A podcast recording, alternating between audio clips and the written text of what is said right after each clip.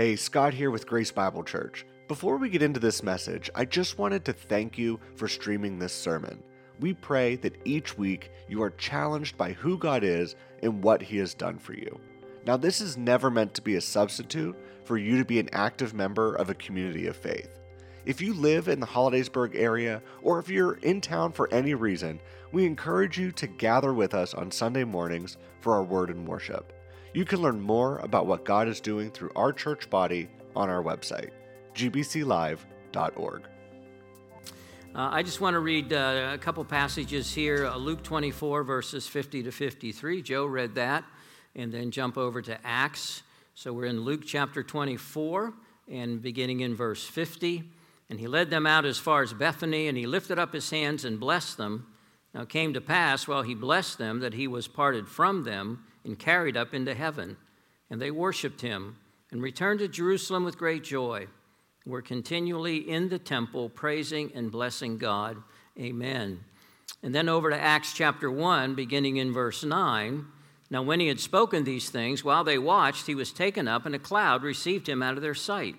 And while they looked steadfastly toward heaven as he went up, behold, two men stood by them in white apparel, who also said, Men of Galilee, why do you stand gazing up into heaven?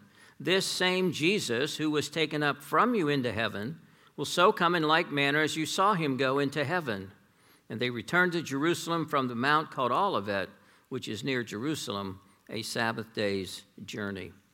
Every Christmas, we celebrate the birth of the Lord Jesus Christ. We celebrate the Nativity, that Jesus Christ became a man in the incarnation, and we do that every year. Uh, we just uh, celebrated uh, Good Friday, and uh, we do that in different ways. This year, again, we had the uh, way of the cross, and so we, we focus on Christ's crucifixion. And then, of course, last Sunday was Easter Sunday, and we celebrated the resurrection. And we do these things every year. Uh, we do not annually celebrate the ascension of Christ. Um, ascension Day is observed primarily by Catholic and Anglican churches. Ascension Day is on the uh, Thursday, 40 days after Easter Sunday, because we know from the book of Acts that Jesus showed himself alive by many infallible proofs for a period of 40 days before he ascended up to heaven. There's no reliable evidence that the apostles particularly celebrated the ascension or an ascension day. Uh, as best we can tell, it goes back to Augustine in the fourth century when they began celebrating what is called the Feast of Ascension. And it seems that because we so focus on the crucifixion, we so focus on his death and his burial, and then we so focus on his resurrection, sometimes we can sort of overlook the importance of the ascension and we almost kind of look at it as sort of an, an add on, but it's much more than that. Just as Christ's birth is significant, just as his crucifixion, death, and burial, and just as his resurrection are significant, the ascension of Christ 40 days after his resurrection is of great significance. In fact, it was part of an early Christian creed. 1 Timothy 3:16, God was manifested in the flesh, justified in the spirit, seen by angels, preached among the Gentiles, believed on in the world, received up in glory. We believe this was an early Christian creed. The word creed comes from Latin meaning I believe. Remember, back in the first century, many people were illiterate. They could not read. And so, what they learned about the gospel, what they learned about Jesus, they gained through hearing, listening. And so, very often, these creeds would be repetitions, and repetitions would help people remember and understand. And these creeds originated from eyewitnesses just a few years after Christ's resurrection and ascension. So, these represent the earliest messages of the church, and throughout the New Testament, there are different creeds. The resurrection and the ascension in the apostles' preaching flow together. Um, sometimes we think, well, we have the story of the ascension here, but where else do you see it? Well, actually, you see it a lot of places in the New Testament. So, this morning, I want to consider three things in particular and tell you where we're going here in this message. I want to look at what is the significance of Jesus' ascension, and what does Jesus' ascension mean to us as his disciples? And then, what was the disciples' response as they witnessed the ascension? The ascension is not just a footnote on Jesus' life and earthly ministry. And that's what we're going to see this morning. So, what is the significance of Jesus' ascension? Now, it's interesting that God chose Luke to record the ascension. Uh, we've talked before about how uh, Luke, who wrote, of course, the Gospel of Luke, and then Luke wrote the book of Acts, and how the book of Acts is uh, part two, the second volume, you might say, of uh, Luke's writings. And so he closes his gospel with the story of the ascension. And the ascension is part of the beginning of his second book, the book of Acts. So Jesus' ascension is part of a major bridge between these two books. And it's interesting, and we'll have to find out in heaven why the Lord chose Luke to be the one to record the event of the ascension. Now, last month I preached a message called Jesus Continuing Ministry, and that message was from Acts chapter 1, and where we saw the things that Jesus began to do and to teach. And we saw for 40 days he was with the disciples teaching about the kingdom and giving commandments. This is where we talked about the Great Commission that we're supposed, they were supposed to go, and we're supposed to go to the ends of the earth, to all the world, and to preach the gospel. And I pointed out that Jesus' ministry began in, in Luke and then continued into the book of Acts and beyond, how the ending of Luke flows into the beginning of Acts. And we saw in part why Jesus did not immediately go into heaven after his resurrection. Why was he here for 40 days? Why didn't he just resurrect, show himself alive to the people he did on Resurrection Sunday? and then ascend back to heaven immediately. Well, when we study the ascension, we can understand part of God's plan and part of God's purpose in, in having that period before the ascension of Jesus.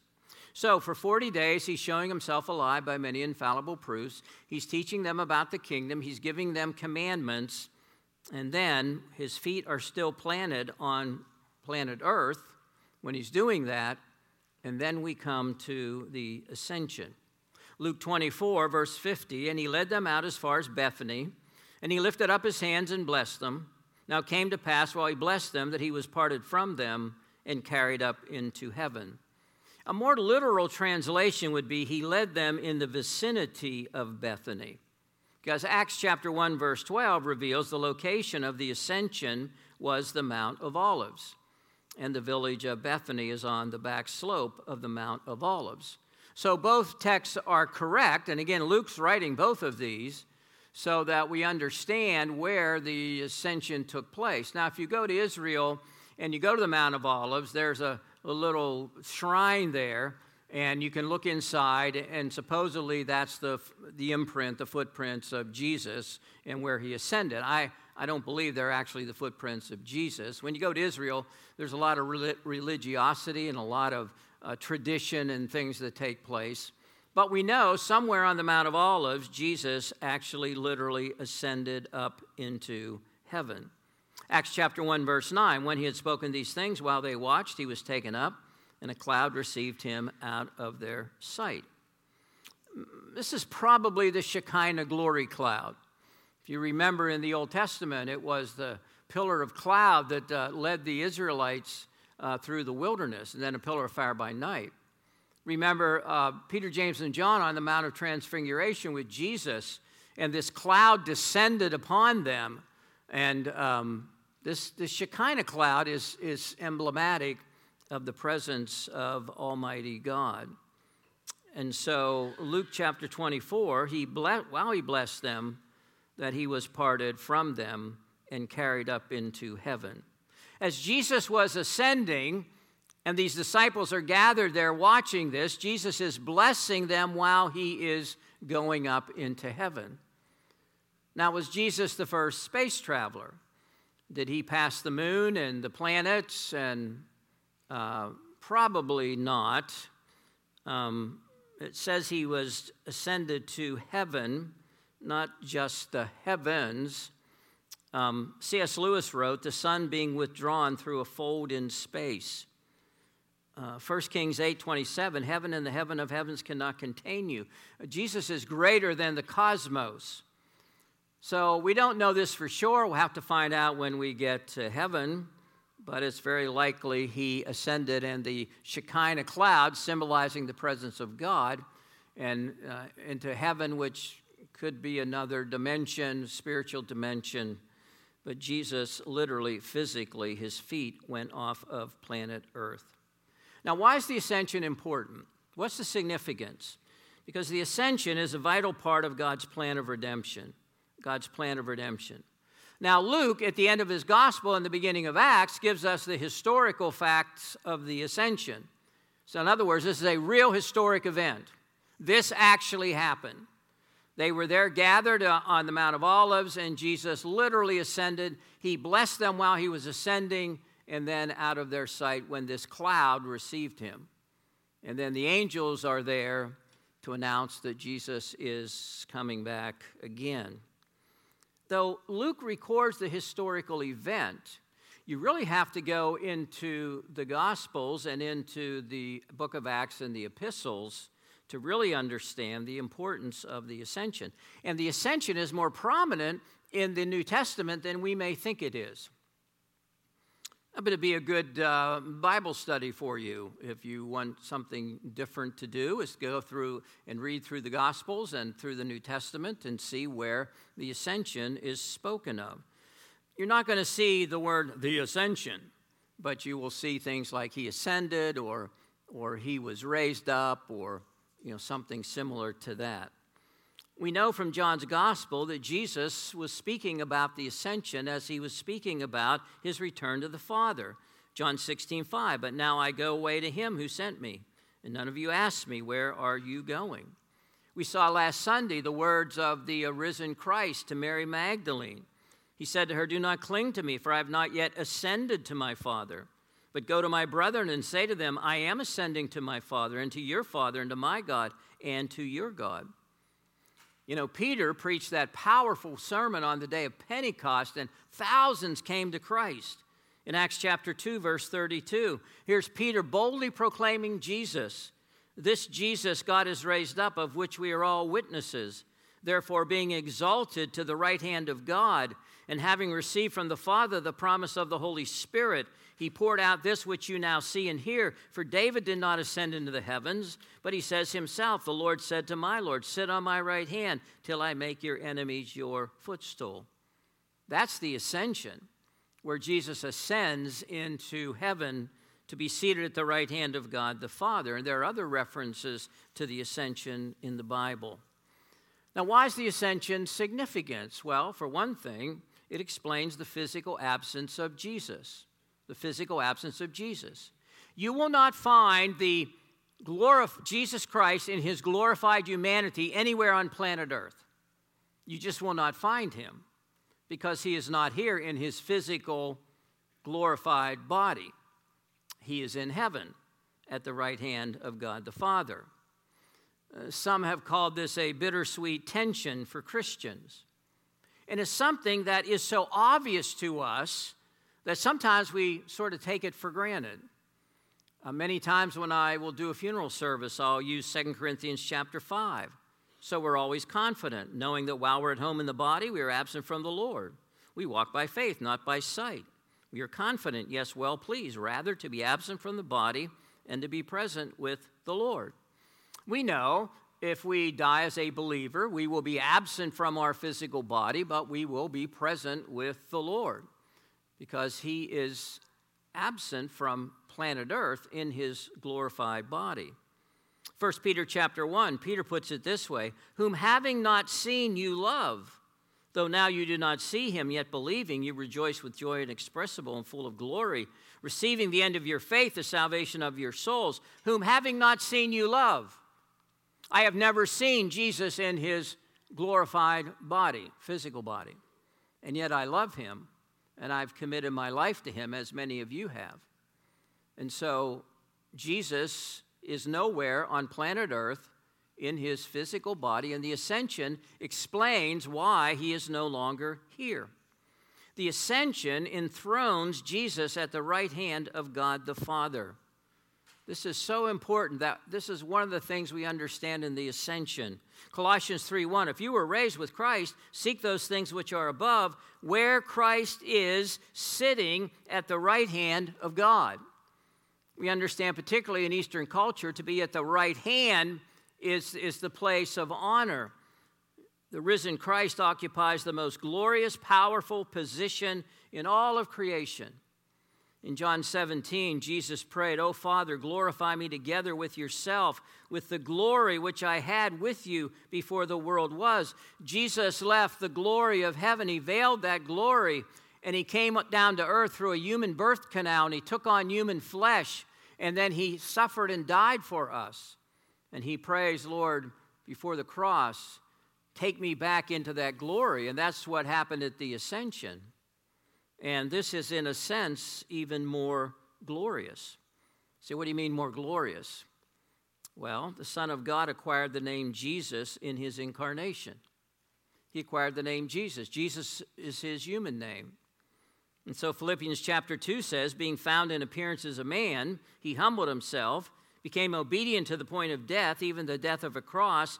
Therefore, God also has highly exalted him and given him the name which is above every name, that at the name of Jesus every knee should bow, those in heaven, of those on earth, of those under the earth, that every tongue should confess that Jesus Christ is Lord to the glory of God the Father.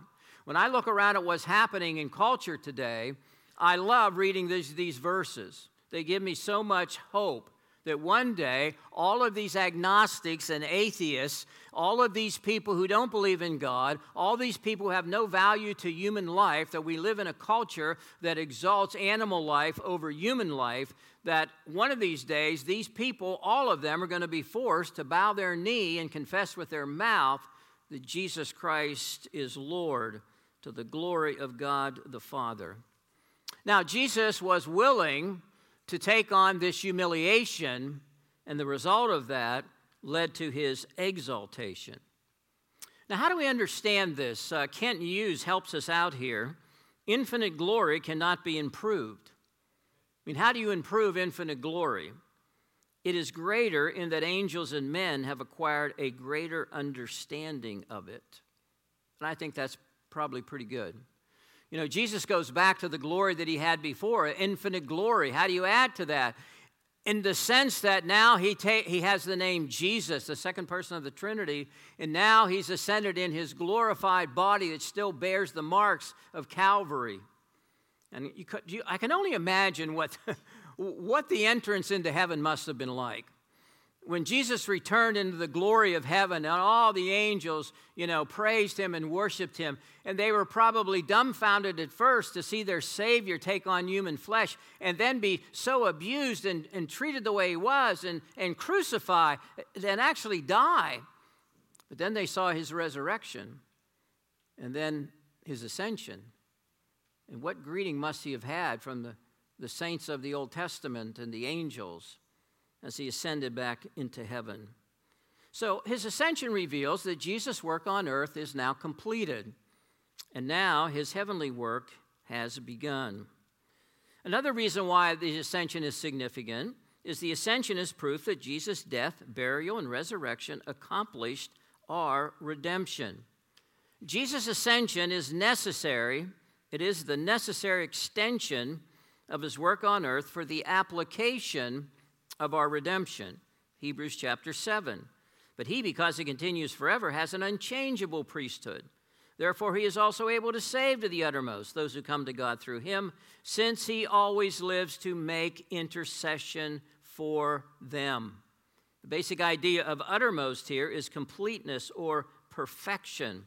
Jesus has provided for us a perfect salvation, and he's ascended back to the Father in his glorified humanity He's seated at the right hand of God the Father, and he's making intercession for those who believe in him.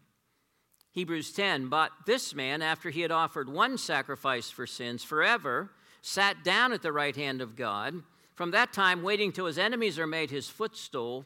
For by one offering is perfected forever those who are being sanctified.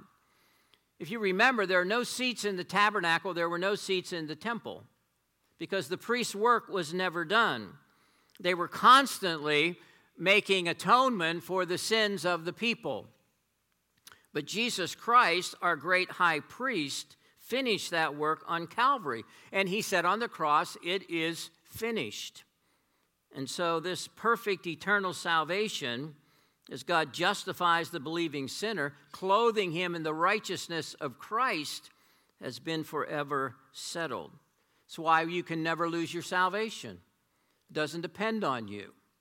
You know, and we'll see even when we sin, Jesus Christ has, has gained for us an eternal, perfected salvation if you know him as your Lord and Savior.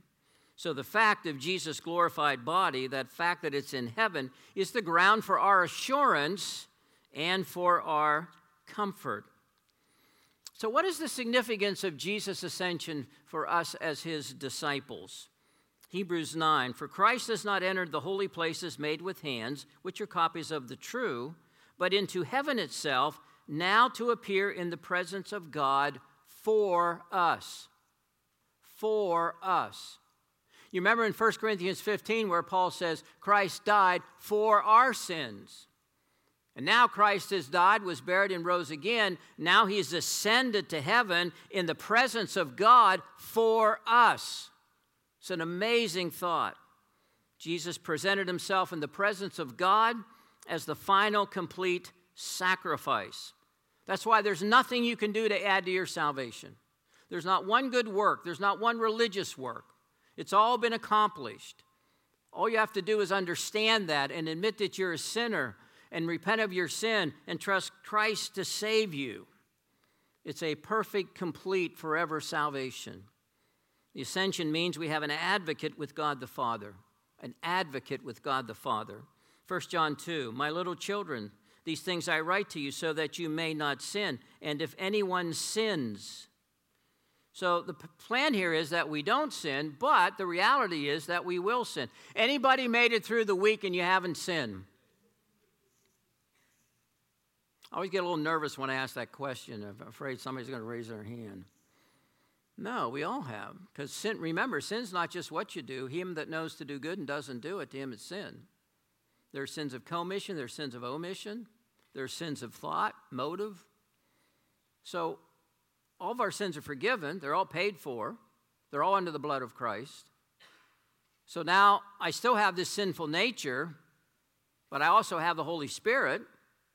So what happens when I when I sin? Well, if anyone sins, we have an advocate with the Father, Jesus Christ the righteous, and he himself is the propitiation, the satisfaction for our sins, and not for ours only, but also for the whole world. So Jesus is, in a sense, our defense attorney, and Satan is the accuser of the brethren. And, and, and Jesus is up there appearing to the Father on our behalf. Do you remember last week we talked about how it was when Jesus said Mary Magdalene's name when he turned around, he said Mary, that she really recognized him? And we talked about how Jesus knows our name. And so Jesus is up there in heaven, and when you and I sin, I believe by name, he, he's our advocate with, with the Father. That's one of my children.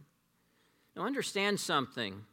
He does not claim our innocence, but acknowledges our guilt. He does not claim our innocence. He, he, he's our advocate with the Father. That's why we have 1 John 1 9. If we confess our sin, He's faithful and just to forgive us our sin and cleanse us from all unrighteousness. He acknowledges that we will still struggle with sin. So he's not, he doesn't plead our innocence, He doesn't plead our baptism, He doesn't plead our church membership. He doesn't plead our good works.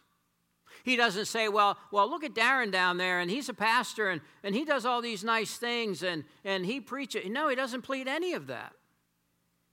Because I'm guilty. I still sin. So what does he plead? He pleads his own blood that was shed for us. That's what he pleads. He pleads his sacrifice on the cross for me, for you. Not our righteousness, not our goodness. That's why, if you have some measure of self righteousness and you think that, well, uh, I'm going to do religious deeds or, or I have to do this or do that, you're misunderstanding the gospel. Romans 8 33. Who shall bring a charge against God's elect? It is God who justifies. Who is he who condemns? It is Christ who died, and furthermore is also risen, who is even at the right hand of God, who also makes intercession for us. Who's going to bring a charge against us as God's elect? Save people. God's not going to do it. Christ is not going to do it. In fact, he's interceding to the Father for us. So we can now go before the throne of grace. Hebrews 4:14 Seeing then that we have a great high priest who has passed through the heavens, Jesus the Son of God, let us hold fast our confession, confession, for we do not have a high priest who cannot sympathize with our weaknesses, but was in all points tempted as we are, yet without sin. Let us therefore come boldly to the throne of grace, that we may obtain mercy and find grace in time of need. Do you realize the apostles never established a Christian priesthood? They, they never did that. That all came along later. That was the fabrication of men. Because why would we need a human priest when Jesus Christ is our great high priest? When he intercedes to the Father for us? When we have the privilege of approach and we can go right to the very throne of grace? Do you understand how that's sort of a slap in the face to the Savior? All claims of priesthood or priestly intercession by a man is heresy. It's heresy. Because we have one intercessor, one high priest, and that's Jesus Christ. The ascension made possible the sending of the Holy Spirit John 16, 7, Jesus told his disciples, Nevertheless, I tell you the truth, it is to your advantage that I go away. For if I do not go away, the Helper will not come to you. But if I depart, I will send him to you. So now, Jesus' physical presence is replaced by his spiritual presence. When you are saved, you are indwelt by, sealed to the Father by, the Holy Spirit of God. We believe in the triune God God the Father, God the Son, God the Holy Spirit. So the Spirit of Jesus literally dwells inside his children. It is the Holy Spirit that enables us to obey his commandments. Now, here's the part I really like the ascension assures us that glorified humanity can come into the presence of God. Glorified humanity. How did Jesus go to heaven? He didn't just go spiritually. He showed himself alive for 40 days by many infallible proofs, showing to the believers that he was truly alive. Even what Joe read, he, they, he ate food in their presence. He told the disciples, Handle me and see. You'll see that I'm just not a spirit, I have flesh and bone. And that's how he ascended to heaven. And Paul tells us in Philippians 3 our citizenship is in heaven, from which we also eagerly wait for the Savior, the Lord Jesus Christ, who will transform our lowly body that it may be conformed to his glorious body. In a sense, the ascension is a preview of the translation of the church and the resurrection of believers. That one day we're going to have a new glorified body like unto his body and as glorified humanity, we will be able to dwell in the presence of Almighty God. And the ascension guarantees that Jesus Christ is coming back to planet Earth. In Acts 1, this same Jesus, remember the two angels, and they're standing gazing, and they say, Men of Galilee, why are you standing here gazing up into heaven? This same Jesus who was taken up from you into heaven will so come in like manner as you saw him go into heaven. One day Jesus is going to get up. And the Bible indicates he's coming back, and once again, his feet will plant on the Mount of Olives. And it seems to indicate the Mount of Olives will split in two and give sort of a place of protection for a remnant of believing Jews to go to in safety from the hatred of the Antichrist in the latter days. The point is, this age will not last forever. This age will not last forever. You know, we tend to think, um, like unbelievers sometimes, all things have continued since the beginning, and where's the promise of his coming? Though we believe in the promise of his coming, but um, do we really live with that expectation? So, what is, was the disciples' response to the ascension?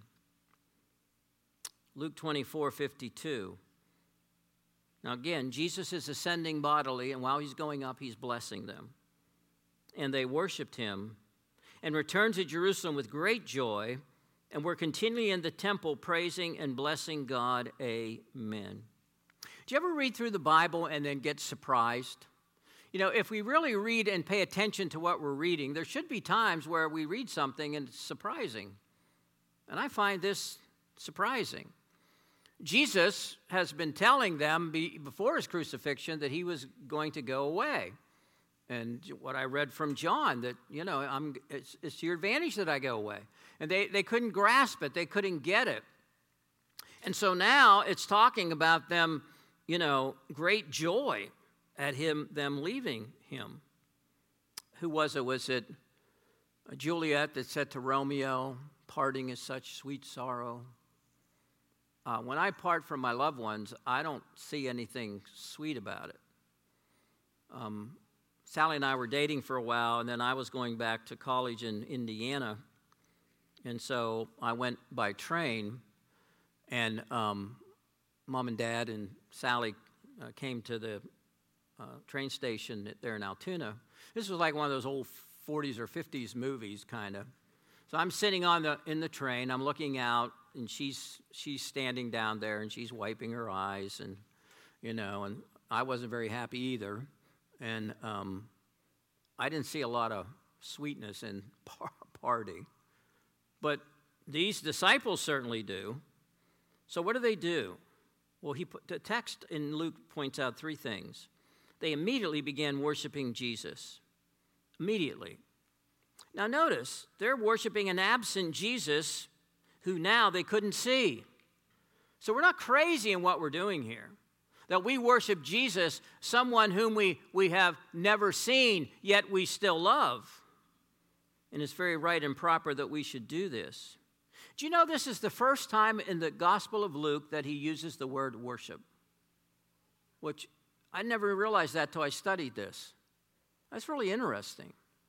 It's almost like Luke kept that word worship for this one amazing moment at the ascension of Christ. And they came back and they, they worshiped him.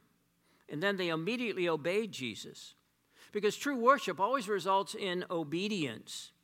They returned to the apparent dangers of Jerusalem. Remember, it's only 40 days from the, the crucifixion and resurrection.